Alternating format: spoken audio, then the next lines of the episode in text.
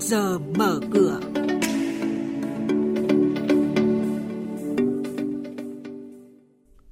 Thưa quý vị, trong chuyên mục này sáng nay sẽ có những thông tin đáng chú ý đó là xem xét nới room tín dụng nếu cần thiết, hạ lãi suất điều hành tạo tâm lý tốt hơn cho nhà đầu tư chứng khoán,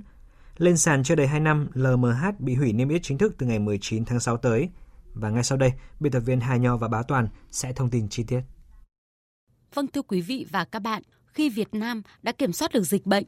nguồn vốn tín dụng đưa ra nền kinh tế cũng phải kịp thời để hỗ trợ doanh nghiệp có nguồn lực cùng có hoạt động. Đó là khẳng định của Phó Thống đốc Ngân hàng Nhà nước Đào Minh Tú và cho rằng không loại trừ việc Ngân hàng Nhà nước sẽ nới thêm room tín dụng cho các ngân hàng khi xét thấy nhu cầu cần thiết. Tuy nhiên, việc hỗ trợ lãi suất luôn đòi hỏi đi kèm với bảo đảm an toàn hoạt động tín dụng, tránh nợ xấu gia tăng, khiến ngành ngân hàng lại phải quay lại bài toán tái cơ cấu.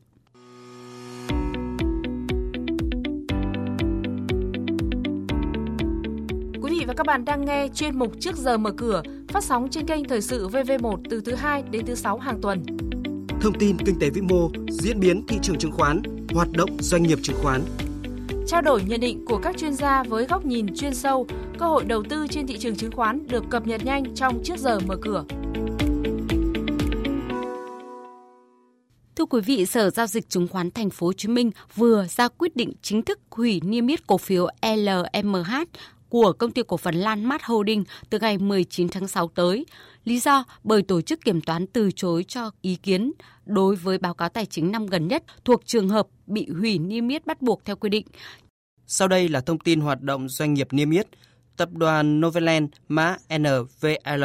công bố tài liệu họp Đại hội đồng Cổ đông Thường niên 2020 sẽ được tổ chức vào ngày 5 tháng 6 tới, với doanh thu thuần 14.877 tỷ đồng, tăng 36% so với thực hiện năm trước, lợi nhuận sau thuế đạt 3.650 tỷ đồng, tăng 8%,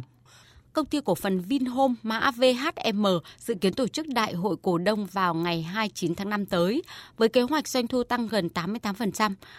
Ngân hàng Việt Nam Thịnh Vượng mã VPP dự kiến đại hội đồng cổ đông diễn ra vào chiều ngày 29 tháng 5 tới với việc liên kế hoạch phát hành cổ phiếu theo chương trình lựa chọn dành cho nhân viên, dự kiến phát hành 17 triệu cổ phiếu thu về 170 tỷ đồng. Trên thị trường chứng khoán đáng chú ý là giao dịch của khối ngoại diễn ra khá tích cực khi họ tiếp tục mua dòng hơn 100 tỷ đồng trên toàn thị trường và lực mua khối ngoại tập trung vào một vài cổ phiếu lớn như là VHSB, VNM hay là VCB. Chốt phiên giao dịch chiều qua, VN Index tăng lên 852,91 điểm, Upcom Index tăng lên 54,01 điểm và chỉ có HNX Index giảm xuống 106,94 điểm bởi ảnh hưởng từ mã SHB. Đây cũng là các mức khởi động thị trường trong phiên giao dịch sáng sáng nay.